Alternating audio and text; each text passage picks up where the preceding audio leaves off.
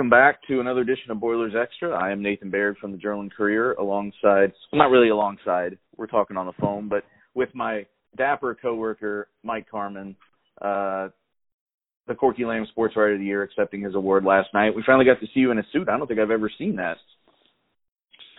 Uh, what what happens at Bella Vista Country Club stays at Bella Vista Country Club. when was the last time before this you wore a suit? Um, well, it'd have to have been at a um, funeral. A funeral or a wedding, yeah, like most of us, yeah. Right. Well, not even a wedding. A wedding, I usually don't go with a uh, suit suit jacket. Hmm. Um, too too formal. Yeah, a little bit too formal. Funeral, I think. uh Yeah, I think the last last time was the uh was a funeral. Um and that would probably be family funeral. Yeah, sports writers. Yeah, sports writers not really known for their fashion choices. Usually, it's uh, I, it's been described to me as we all look like we shopped from the Kohl's discount rack, which is a thousand percent true. By the way, a thousand percent. Sometimes I step up to the Macy's clearance rack, but mostly Kohl's.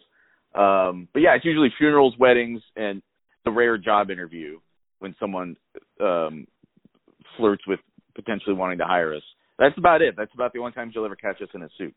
I would, yeah. I, if I was hiring a sports writer, I would expect them not to be in a suit when they came and interviewed.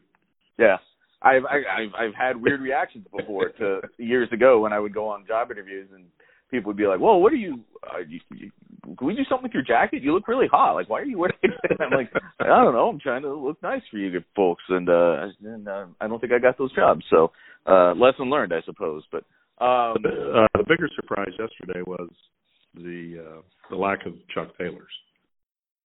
Right. Yeah, that's what I was saying. I mean, you, look, most people know you from the Chuck Taylors, the Hawaiian shirts, the polos. This this is, and I kind of wondered if you know you're being honored as Sports Writer of the Year. Maybe you should go in just your natural garb. I mean, you should go with what got you there.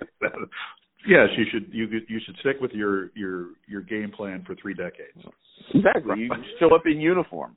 But uh the way everybody else was dressed, uh, I was I, I fit in. So that's good. Nice. Well, someone else who has uh, jumped right into the job pool is Carson Edwards. I was in line at the grocery store last night when he announced via Instagram um, that he is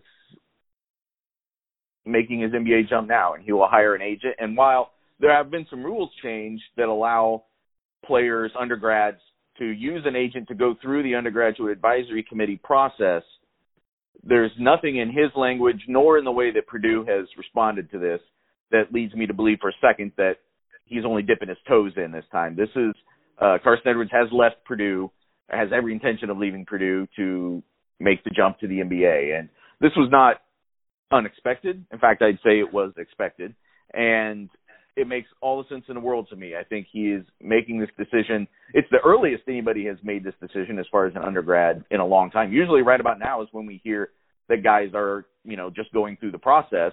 We it, it was, you know, even someone like Caleb Swanigan, who was a first round pick, did not announce that he was staying in the draft until the very end of that uh, window, which was during the Big Ten baseball tournament. If that tells you something about how late that was, um, and and yet uh, this just makes too much sense to me. I think uh, you know I know that there are some Purdue fans who are a little bit bittersweet about this because uh, they wanted to see him come back and score a whole bunch of points next year, and they looked at keeping this whole roster more or less intact, other than Cline and Eifert, and seeing what you could do, taking another shot at another deep NCAA tournament run. But you know, Carson Edwards had to make the right decision for himself, and I think he did it. I think it, it his his draft stock will never be higher than it is right now after the way that he went out with that kind of NCAA tournament performance. Yeah, I mean, I think there was some wishful thinking going on uh, around Purdue folks uh, since the end of the uh, the NCAA tournament in hopes that Carson would might might stay, but you know that was just wishful thinking. Uh, I think everybody knew he was gone, uh, and it, the timing's right for him, and you can't you really can't say anything negative about his decision uh, he, he probably took his college career as far as it could go.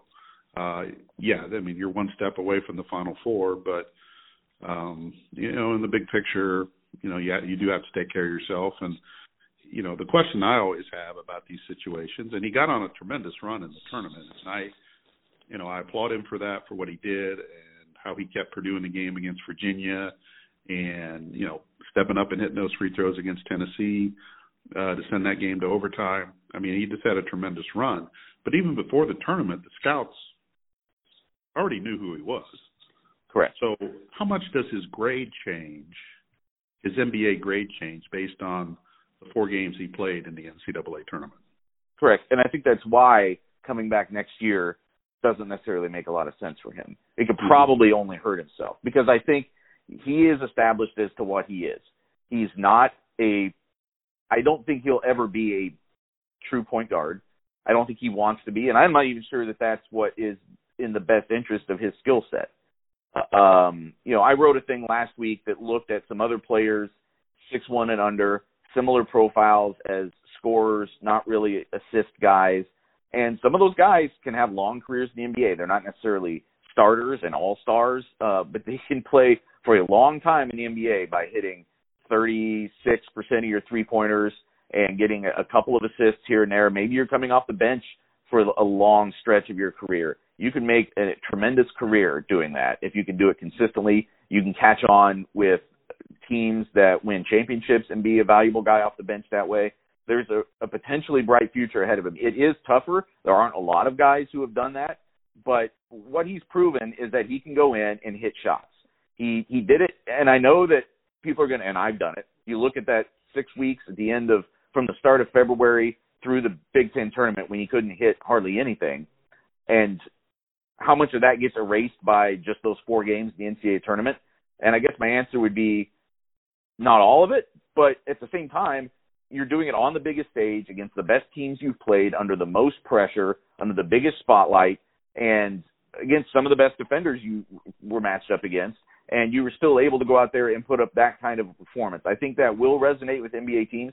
I don't think it shoots him up 20 spots on anybody's draft board. I think it's the kind of thing that maybe a team that wouldn't have taken you with the last few picks of the first round, maybe now they're enticed to, or somebody trades back up because they want you there.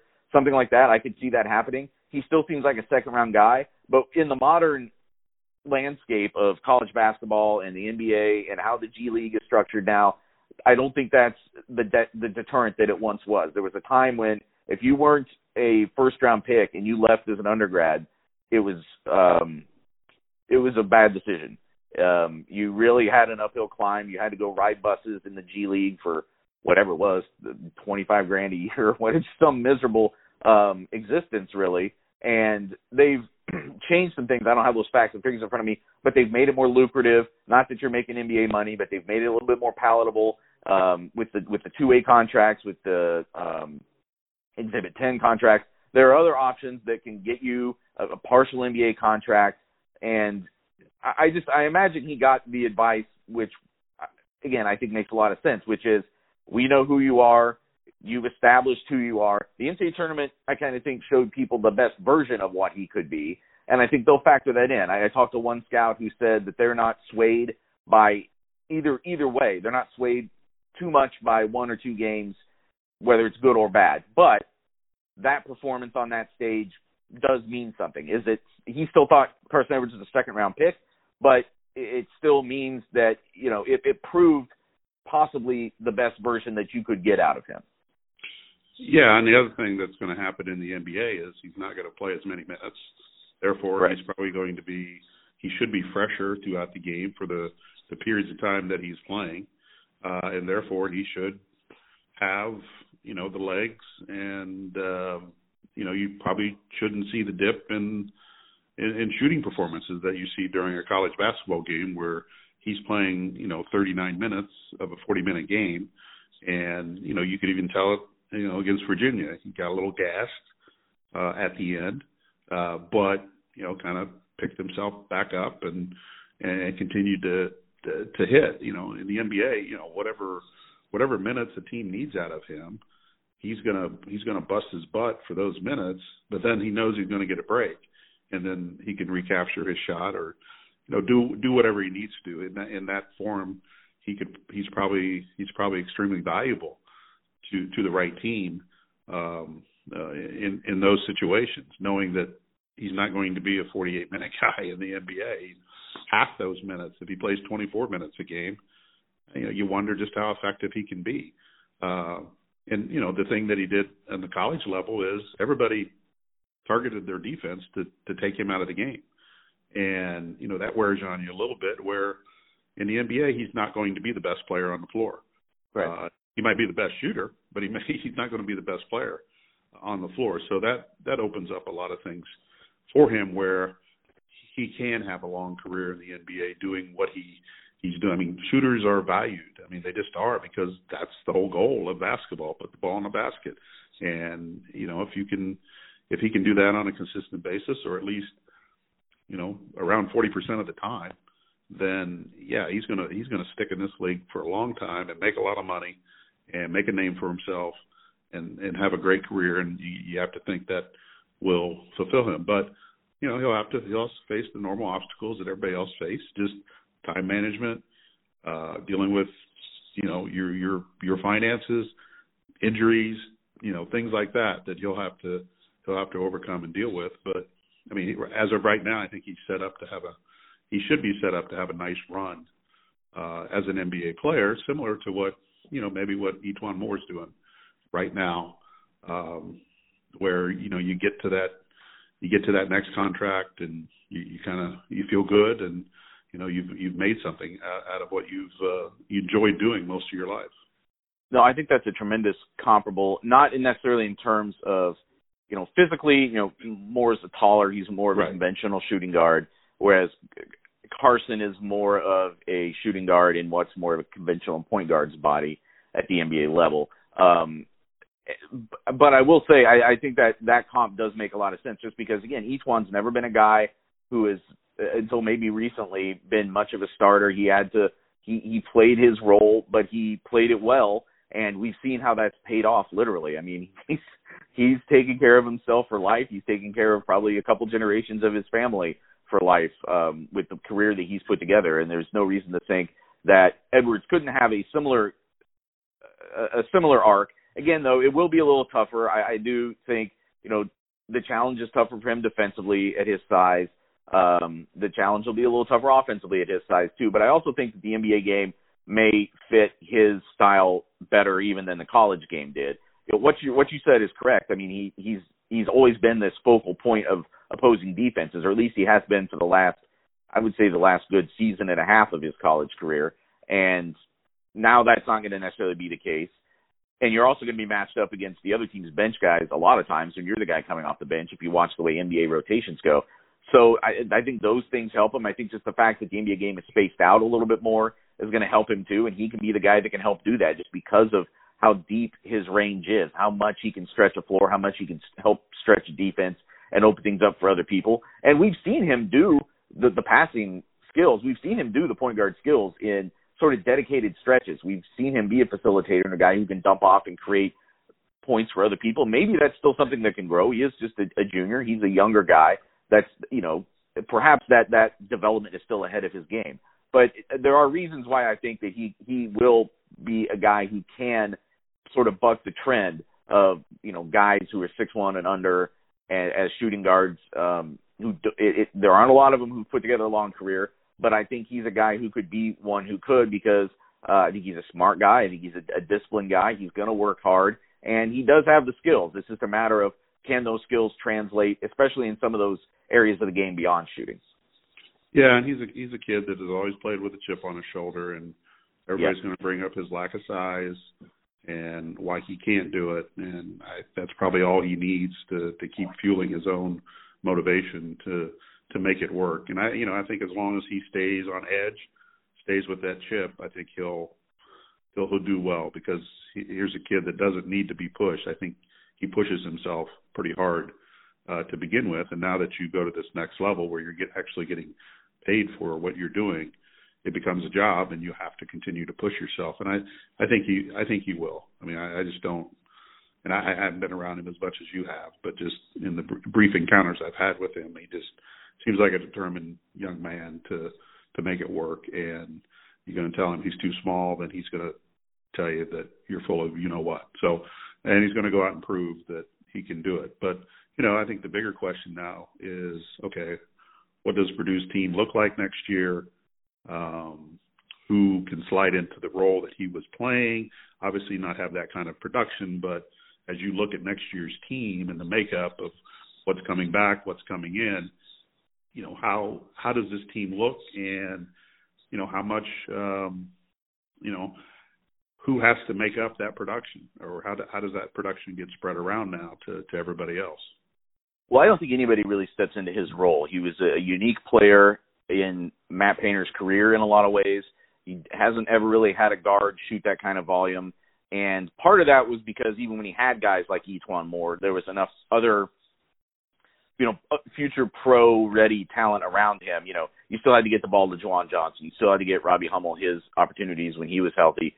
You know, th- there was there was enough other talent there that the ball still got spread around. Um, Carson was a, a unique player in how he was handled and how we've talked about this before. We just talked about I think on the last podcast we did about you know he got more freedom in some ways to create and and and lead the offense as a shooter than other Purdue players have. So what I think is interesting next year is you take a very similar makeup of players in a lot of ways. You know, Aaron Wheeler is more athletic than Grady Eifert, maybe not as yet proven to be reliable in some other ways, uh, but still a very talented player and a guy who is on the uh, ascension in his career and the guy that you assume is their starting four next year, at least the way things are set out right now. You've got the Haarms Williams combination at the five. You're going to have to find, you know, those minutes at the two are right now they're going to um, Hunter, Stefanovic, you know, um, and probably Brandon Newman that's coming in. Um, I think could play a, a really big role as far as a rotation guy. So those minutes are, are what I'm saying is those those shots are now just going to get distributed throughout this whole offense. So now instead of you know having all the, these jump shots that were going to Carson Edwards, and I'm not taking away the fact that they need someone who can hit jump shots, and there are there's nobody on next year's roster that I think is going to hit 10 three pointers in a game, let alone an NCAA tournament game against Virginia. Um, that I don't think that talent necessarily exists on next year's roster. What I do think can happen though is now you take those, you know, take 20 shots a game and now give three or four more looks at the basket to Matt Haarms or more than that potentially. You know, that Haarms Williams combination. You take three or four more shots per game and now Nojel Eastern gets those post ups against opposing point guards or he gets those those looks cutting to the basket for floaters and things like that. You're giving, you know, maybe a couple three more three point attempts to Aaron Wheeler or or chances for him to to drive to the basket you start to just take those those those shots and distribute them elsewhere in the offense to guys who are are pretty efficient players on their own right, and you start to see where maybe the points don't drop that much, even though they're not coming from one player. Now, having said that, I don't I don't want to minimize the impact of a player like Edwards within the offense, and I think they do need someone or or they do need some other people on the perimeter to step up because Nojel Eastern's not going to hit you jump shots and and players like you know Eric Hunter and Sasha Stefanovic, they did it at the high school level, but it, it's a different transition to, to do it in a volume at the college level. Uh, I'll say this about Brandon Newman too, and, and Isaiah Thompson. The guys are coming in, and anybody that they bring in still, as far as a, a late recruit or transfer, anything like that. It, you know, I don't think those guys are going to be eight to ten three pointers a game, and you're losing Ryan Cline too. Let's not forget that. So there is a gap from on this team right now from a perimeter shooting perspective I don't. I just don't think that it's going to be. That's not how it's necessarily going to be answered. I think it's going to be answered more by shots distributed through the whole offense. It's probably going to be an offense that runs through the post um, a little bit more than last year's did, maybe harkening back more to the couple three years before last season. And I think this team's going to be better defensively. I think it's going to have to be better defensively. I think that's maybe what it's going to have to hang its hat on more than just sort of this overwhelming offense that they've tried to throw at people here the last few years. Well, all those guys you mentioned are going to be guarded straight up now. Where mm-hmm. this year you were you were leaning or hedging or double teaming right. Edwards all the time, and that that left Grady Eifert open, that left Cline some open shots, that left everybody on the floor with you know some some other opportunities. Now, at least to start the year, you know teams are going to you know they're going to they're just going to play everybody play, play everybody straight up, and then uh, adjust throughout the game and this could be a team that where you have different hot hands every night. You, right. I, I think there's Um, it appears to be enough talent on this team just from a pure basketball standpoint and a shooting standpoint that you know a guy like Stefanovic or Hunter or Wheeler can get hot at any time and carry you through stretches.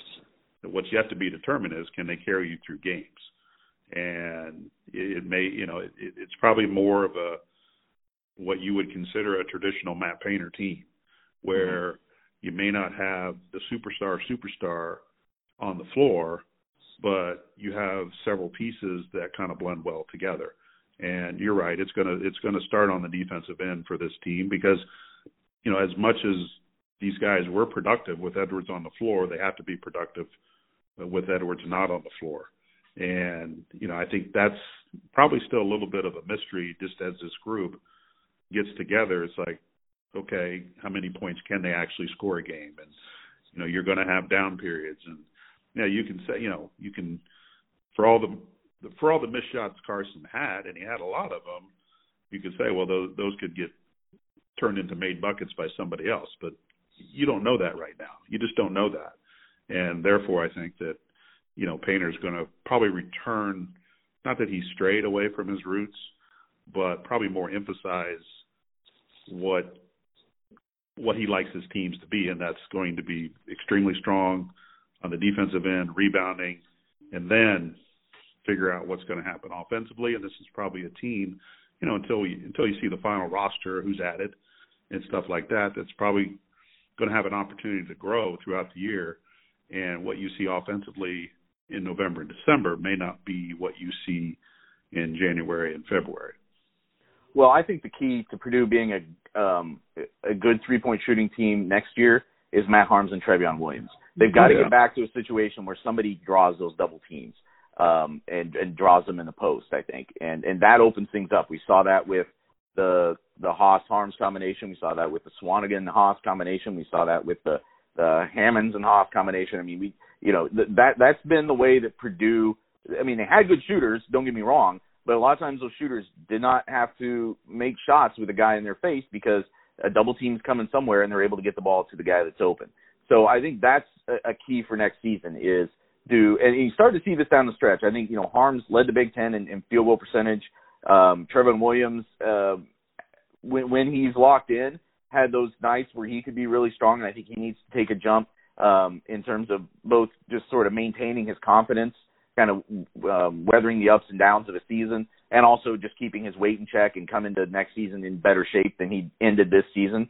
And those guys have the potential, I think, as a combination to to really be a handful for teams and to be where this offense can pivot off of. And, and on, on top of that, you know, Matt Haarms is a really really smart guy and a smart basketball player. He really understands the game. Um, it's a it's a it's a lot of fun to talk to him, either going into games or coming out of games because he can explain things. He knows what you're trying to ask, and uh, can he just really gets the essence of the game. And Trevion Williams, you know, one of the things that reminds people most of Caleb Swanigan. It's not his size or even his rebounding; it's those soft hands he has.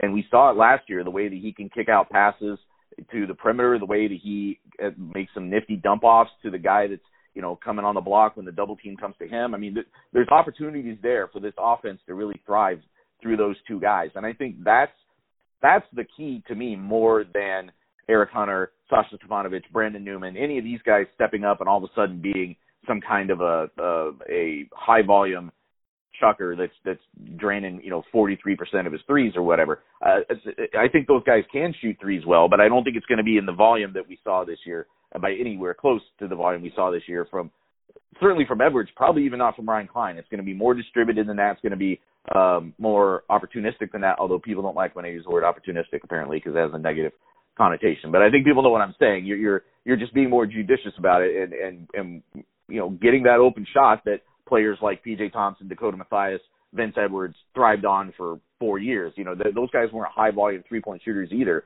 but they're all among the best shooters in Purdue history percentage wise because they let it create through the offense. Grady Eifert, one of the best, you know, had the best three point shooting percentage um, in Big Ten play this year uh, because he shot such a low volume, but he was wide open every time he shot it. That's the kind of things that this offense should try to create more next year and I think they can. It's just going to be, you know, it's ball movement's going to be important, and keeping the turnovers low like they did this year is going to be important. But that's not going to be that easy to do without Ryan Cline and Grady Eifert in the lineup, uh, let alone Carson Edwards. Yeah, but as Painter has proven, I mean, you the the names change, but really the production from some of these guys is still going to be there, I think.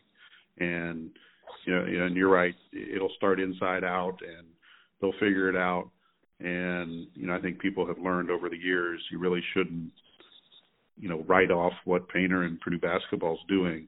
You just kind of have to wait it out and see where see where it leads. And not every year is going to be like this past year where you end up in the Elite Eight, but you know, there's obviously enough of a foundation here with you know the, and the kind of guys that he's recruiting to to to keep this thing you know going where you're going to be an NCAA tournament team. You're going to you know have a shot to to get through the first weekend type of thing. You're going to ch- you know you'll be in the conversation for a Big Ten title um, and, and things like that. And, and you know, but you know if you start next year six and five, can next year's team recover the way this year's this year's team did. So, you know, every team is different and you're going to have periods of adversity and, you know, how do you work through that? And, you know, at least the guys that are coming back have been through some of that and it should pay off uh, for them next year when, because they will encounter that. It's just, it's a long season. It just, it happens and every team has to deal with it. And, um, and, you know, hopefully they can learn from what happened this year to, to apply to next year. You know, one thing that jumps out at you is next year's team, if it gets off to a start like that, will not have what this year's team did, which was two four-year starters. Even though they were, you know, role players stepping into starting roles for the first time, those guys had some respect in the the locker room. But I do think there are also other guys on this team. You know, even this year, Matt Haarms, very vocal guy. I think he has a real presence in that locker room. It's going to be even bigger next year when he's one of the elder statesmen. That's going to be his uh third and a half year in the program at that point. So fourth fourth year as, as some member of the program. Um, Nojel Eastern being your point guard, but I think he's another guy that people really respect. Um, uh, the only senior you're going to have next year is Evan Boudreau, a guy who uh, will be here his second year as a grad transfer, unless they bring in some other grad transfer. But that can be a tough role to come in and play a big leadership um, role right away. So uh, that is one thing that you you you have some some concern about. But again, I think that goes back to just guys recognizing that and having to step up and, and play that role. So um, as far as other NBA decisions that could be coming, uh, Haarms is really the only one that I would expect maybe to still go through the process this year. I think he would benefit from it in a lot of ways. The tricky thing for him is the summer is his usually his one chance to get to go home and see family and um so I don't know how he'll handle that. When I asked him about it after the last game, I said, "Hey, you know what you're doing this summer?" And he said, "Well, I'm going home in May to see family, and then I'll be back here in June." I don't know if he, maybe I didn't word it correctly. Maybe I should have just flat out asked him, "Are you doing the NBA draft thing?" So he could say yes or no to that. I just think uh, it wouldn't surprise me at all if the coaches pulled him aside and said, "You know, you're seven foot three and you can move, and you're you're trending towards being able to more consistently shoot from the perimeter, and you're going to be a valuable commodity." it's it might be worth it for you to take a long look at this. Um, I don't know that he's ready to go yet. I don't know that he would put himself in that position, but as we've seen before, a lot of players have benefited from this experience now, being able to just kind of you know go through the process, get the feedback, see where they stand, get yourself on other teams' radars for down the line. I, I think all those things are are potentially beneficial to him if he were to decide to do it. Well, I think any any player should do it if they can, if, if they haven't used up their their opportunities yet. I mean, whether it was a direct result of of going through that process last year, uh, you know, Joe Eastern came back a completely different player, and yeah. especially better one offensively and one a player you could trust to hit free throws, you know, in the last five minutes of a game. Um, yeah. So whether whether that was a direct result of the feedback he got, I have no idea, but if you can get that kind of improvement and transformation out of a guy, uh, then they should do it. And again, the opportunity is there. You know, I don't know exactly how many chances they get to do it, but you know, they they should. A guy like Harm should do it if if he's if he's if he's willing to do it, uh, if he feels like it'll benefit him, and you know, and, and for him, probably he's got a way between going home, which is something he doesn't get to do, but once a year, or going through this process. And you know, for him, it's probably a little bit harder decision than than somebody who's maybe from the states and right. you know can get home at any time. Where maybe Matt Haarms views the opportunity to go home in May as a valuable uh, recharging surface for him to, to you know to come back ready to go for the for the long for the long season that for for a lot of these guys start in the summer and just continues all all the way through the winter. I will say this: Matt Haarms before he came to the states to go to Sunrise Christian, had a professional contract on the table in front of him, ready to be signed, and he did not sign it. Not not really because he wanted a high school slash college experience, but because number one, I don't think he liked necessarily the situation with that particular organization that much. But I think there was also I, I don't feel like he felt he was ready to go live a professional life on your own, traveling on your own, it, he was very young. It was going to be. I, I don't think he was ready for that. So his he already has a perspective on the life of a professional basketball player a little bit, and I think that probably factors in a little bit to how he looks at this. If he doesn't feel like it's at a stage of his life where he's ready to do it, that might play into whether or not he decides to even go through the process. Although again, I think there's benefits to it, even if you know from day one you're not going to go to the NBA there's there's a lot to be gained from going through the process. Nojel Eastern, I did ask him the same question. I asked him a little bit more directly after the last game, after the Virginia game, and he said he hadn't decided, but he probably wasn't going to go through the draft process this summer. Um, that didn't necessarily surprise me. I think you are somewhat limited as to how many times you can do it, and I don't think you can necessarily do it after your freshman, sophomore, and junior year. Don't quote me on that, but I believe that's true. So if he's gonna, if he thinks about doing it again next year, it makes maybe some sense to take this summer off. But um, those are the two guys who are probably the most likely. I think Aaron Wheeler is somebody who eventually will go through that process. I don't know if he'll do it now, just being a redshirt freshman and and not having played you know starters minutes as a, a freshman. He's trending in the right way, and that's something that I think a year from now at this time we, we might be talking about him just because of his athleticism, his ability to shoot, his size. I think all those things fit into in a very similar way that it once did for Vincent Edwards. I think fit into what NBA teams might look at as far as giving them some roster versatility. So um, that's what we know about basketball this spring. I wanted to transition over and talk a little spring football. The spring game was this Saturday at Ross-Ade Stadium. I don't remember the score. Do you remember the offhand? the uh... yes, I do. Fifty-three to thirty-nine. The defense won. Okay. Using the the always popular modified scoring system. We'll see if Texas Tech and Virginia can beat that combined total actually, tonight in the national championship might game. Be the score of tonight's game. Somebody made a joke on Twitter after the semifinals that the Texas Tech and Virginia have only played once in football, and the final score was like 31 to 28, and that's the projected score for Monday night. Uh, I don't think that's true. I think we're going to see a, a good basketball game tonight, but by the time people hear this, uh, it might have already been played. So anyway, back to spring football. Um, I, you know, we talked going into the spring that it was maybe going to be a little bit difficult to judge some things just from a from a number standpoint. We're going to have key injuries or guys who are not necessarily hurt hurt, but being held out precautionary reasons or just taking the spring off. There was no reason put Marcus Bailey out there, et cetera, et cetera. So I guess what are your biggest takeaways considering that? Were there areas do you think Purdue learned some important things this spring despite not being able to necessarily put their best guys out there? Yeah, I mean, I, I think uh, when you when you start defensively, I think the guys that were playing in the secondary are the guys you're going to see in the fall. Um, that you know they didn't have there wasn't any attrition there really, or no injuries, or guys being held out. Uh, you had some new guys stepping in because you know you lost Jacob Thieneman, so you know Corey Trice has to step in there. Uh, you know we we got to see Jalen Graham. You know he's probably going to start out as their number one nickel guy or at least somewhere in that secondary where he's going to get some playing time. And then, uh, to me, the cornerback position where you you've now got a rotation of Simeon Smiley and uh, Dedrick Mackey and Kenneth Major, uh, three guys with some experience, especially Major and Smiley. Smiley is his more natural position, and I think he gives them a lot of lengths and a little bit more athleticism uh, on the outside where he can battle some bigger wide receivers you know, so the guys that we saw in the secondary for the most part, and you know, Navon Mosley's back as well. You know, those are going to be the guys that are going to play in the fall and at least start training camp that way. You know, all the other positions, you know, receiver, you know, you can go to receiver where, yeah, I mean, I think Ahmad Anderson had a nice 15 practices. Um, Jared Sparks, you know, did well. Jackson Anthrop always does does well, but you know, the unknowns are okay. How do how do the newcomers coming in? How are they going to fit in? You know, are they going to take take over roles right away?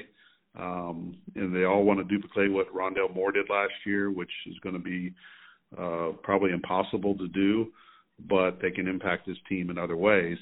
Um, you know, I could go through every group, but you know, didn't even see any starting linebackers out there on Saturday.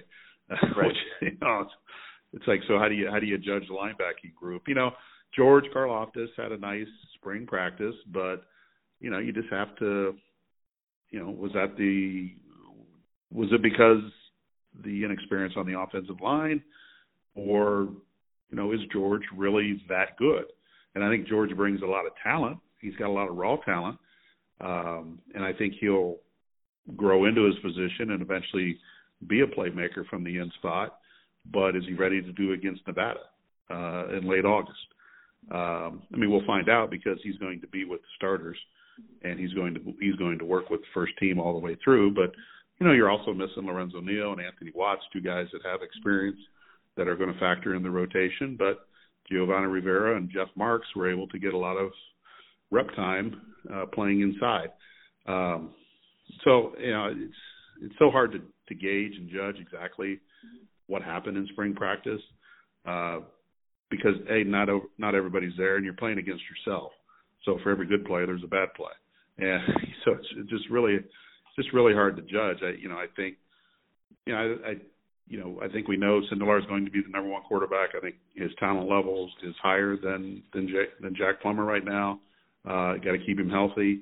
You know, on the offensive line, you know, they still have work to do, and you know, figuring out the interior spots.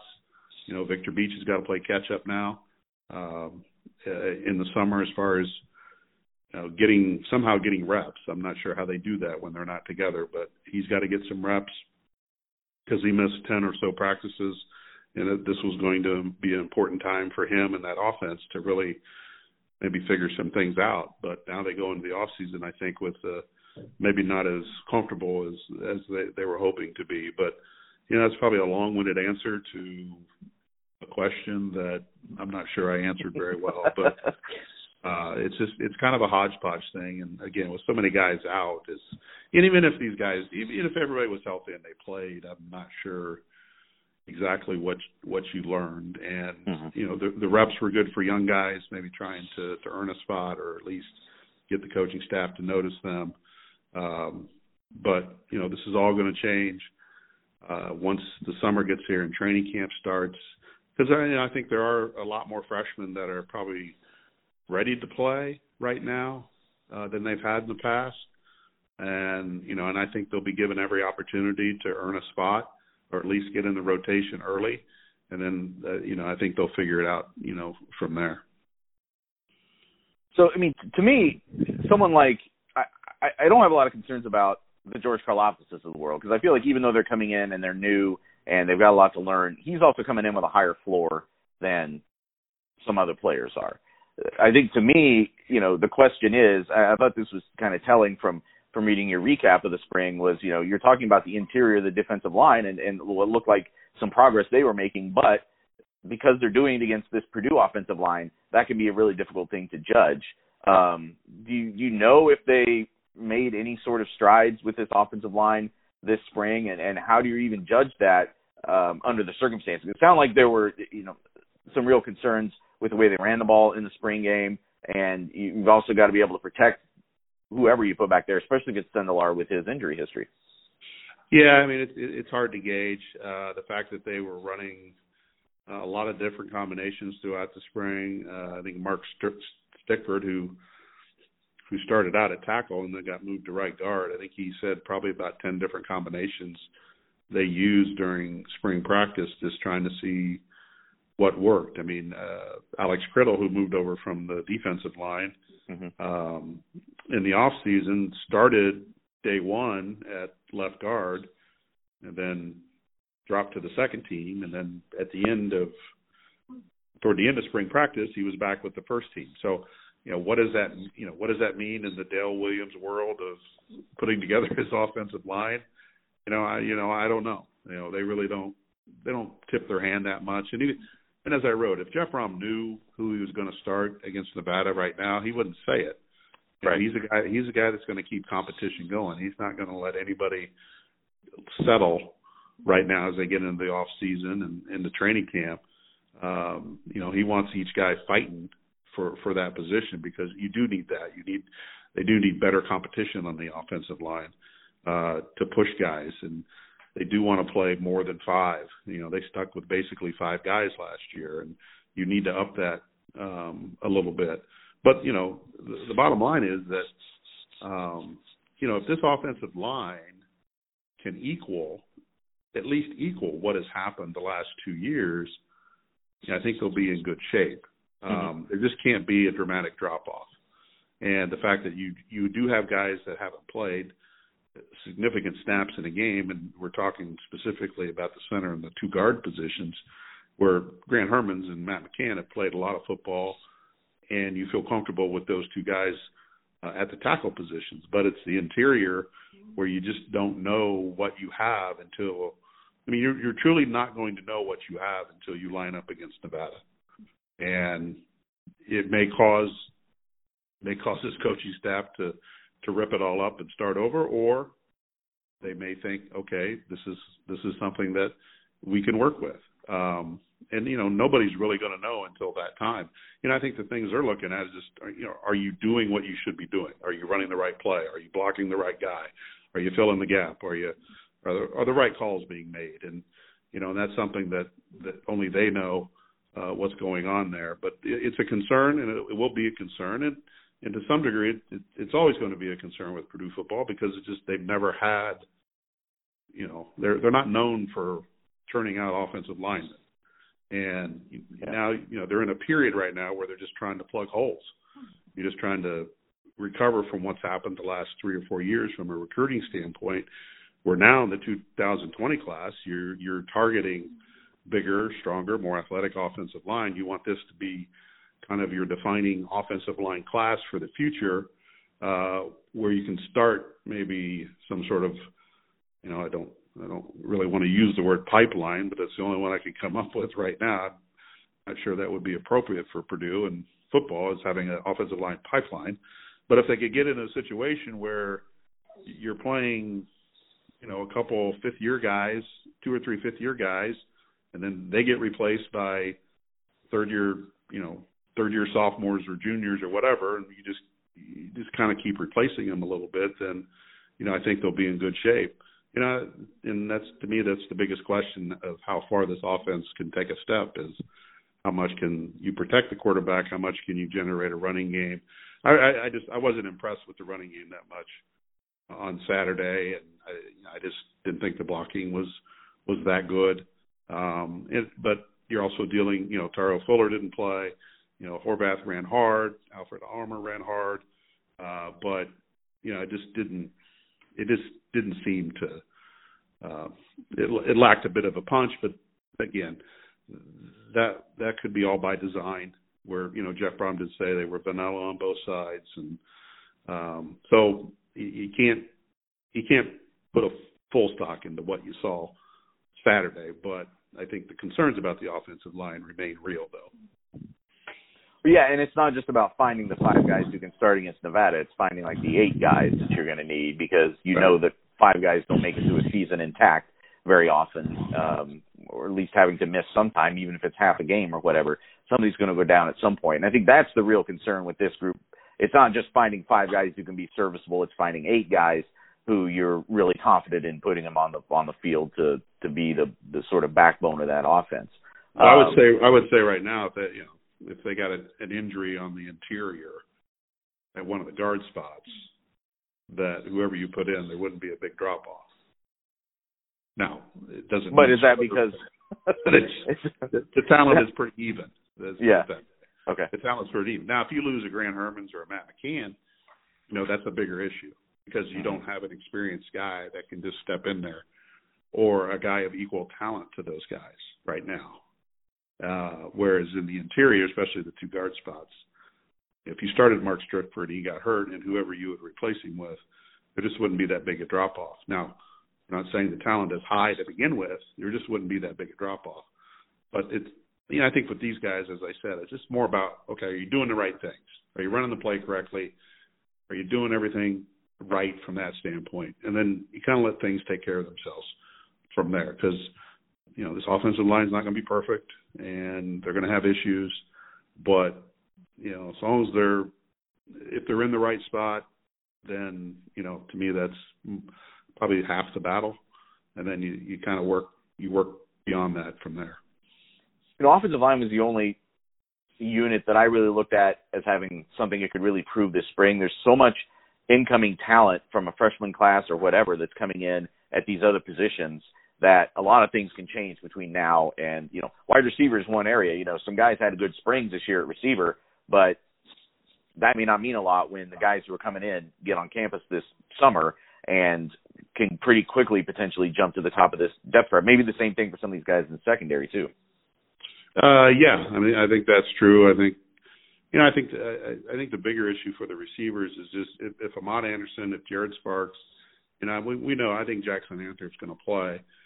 You know, we saw kind of his what his role was going to be last year when Rondale Moore really took off. But if Ahmad and Jared can still be in that rotation of that six receiver rotation or however many they're going to rotate in there, that you know that's that's going to give this group a lot more depth and not wear guys out.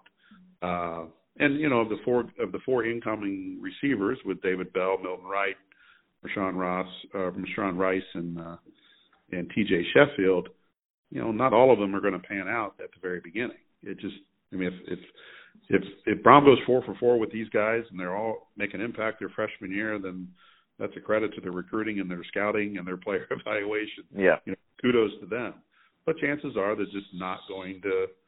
Not all four of those guys are going to be home run hitters. You know, their freshman year. I would fully expect David Bell to have an impact, have a good impact on this team, being able to stretch the field. I think he's a guy that will will get on the field early. Milton Wright's probably another one, but then the other two, and they may end up being better than David Bell and Milton Wright. I don't know, but you know if those other two just kind of work their way into the rotation, then I think that's a positive for for the receiving group. And you know as long as they can take some pressure off Rondale and have defenses play them more honestly in the passing game, you know I think it's going to be a win for this offense. And you know, the more weapons you got on the field, it's just like basketball. The more guys that you can put in scoring position. If you have five guys on the floor that have to guard, then you know your your production's going to go up. And I, you know, it's the same way with in in this situation where the more guys you got to respect on the field, I I, you know, I think that's really going to help produce offense. Anything else we need to cover from spring football? You were out there as much as you could possibly be. I don't want to leave any stones unturned.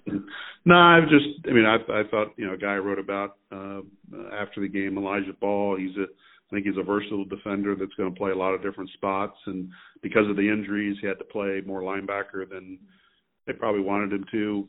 And he, you know, he's a guy that's going to fit in in some nickel and can play some safety.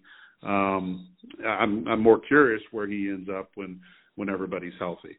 And I mean, I think he's a he, I think he's a kid that has a lot of position right now, has a lot of positions he can play, but which one suits him best? And he he, he may he may end up playing five different positions throughout the course of the year, and he, he and that would be a good problem for Purdue to have to have some versatility and have some depth where you can plug guys in. Um, but beyond that, um, it was just it was kind of disappointing not to see some guys out there because um, because of some injuries that they they sustained during spring practice. One of them was Jalen Alexander, who got a lot of reps last year playing linebacker, but then uh, twisted his ankle and had a high ankle sprain right before spring break and never came back. And you know, I guess the one injury to really be concerned about as you get into summer and training camp, you know, I think Lorenzo Neal will be fine.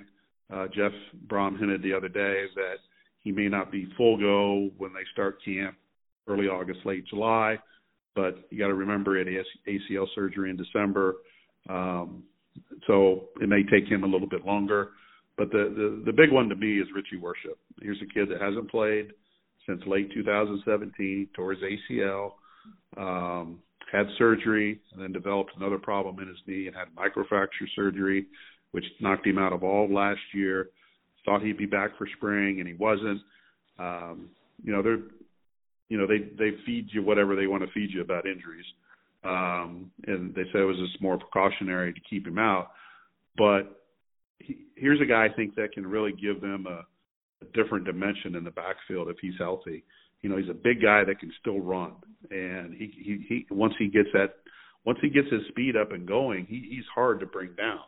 And you can put him in the backfield with Tario Fuller, maybe some combination with Zander Horvath, and I think you got a lot of different kinds of running backs uh, in that backfield.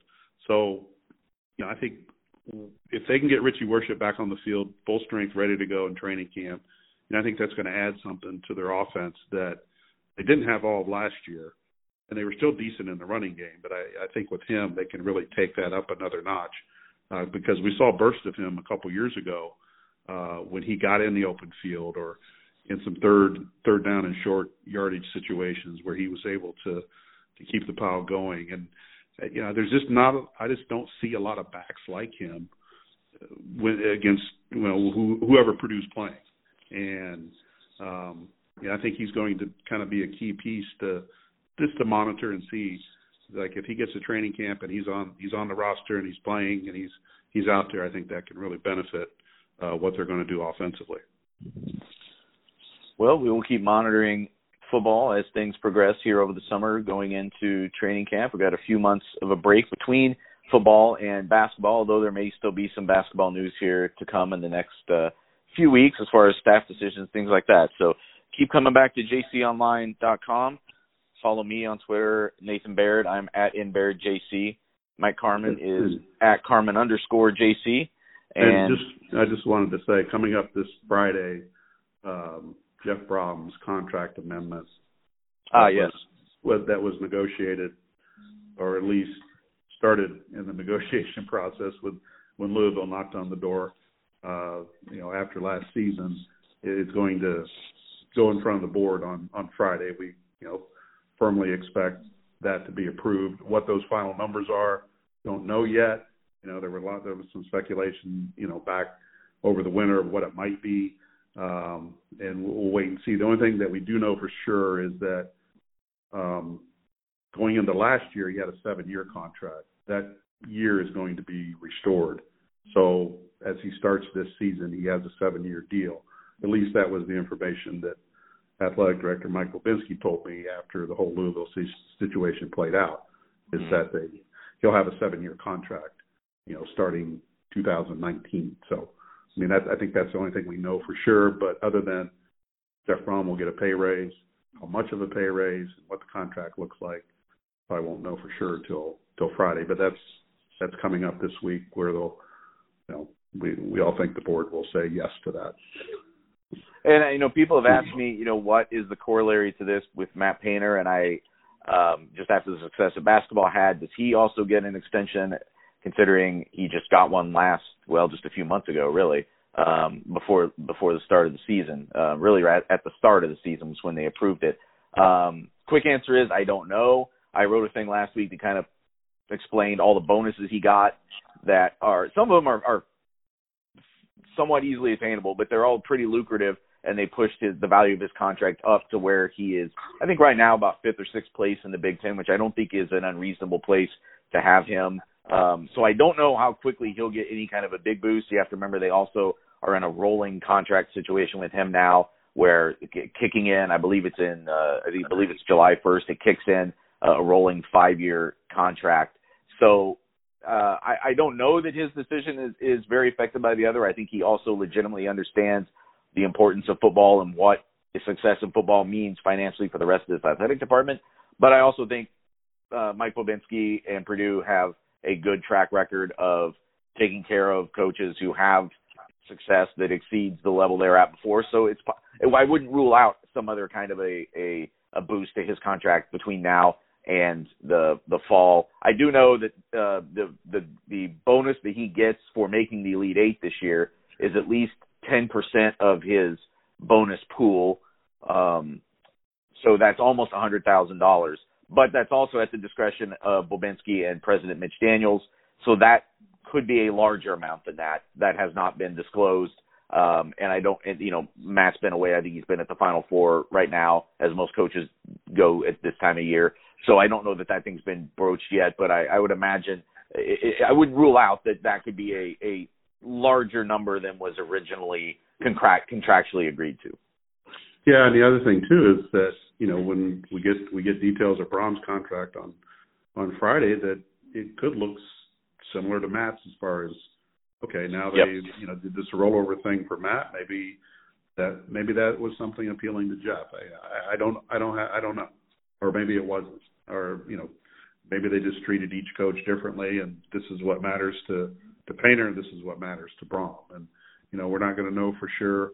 Know, I think the one thing that Bobinski would love to see happen is like let's not revisit this again after the 2019 season. you know, yes. for his first two years, they've had to rework and make some amendments to his contract, and yeah, I think Purdue would like to see that stop.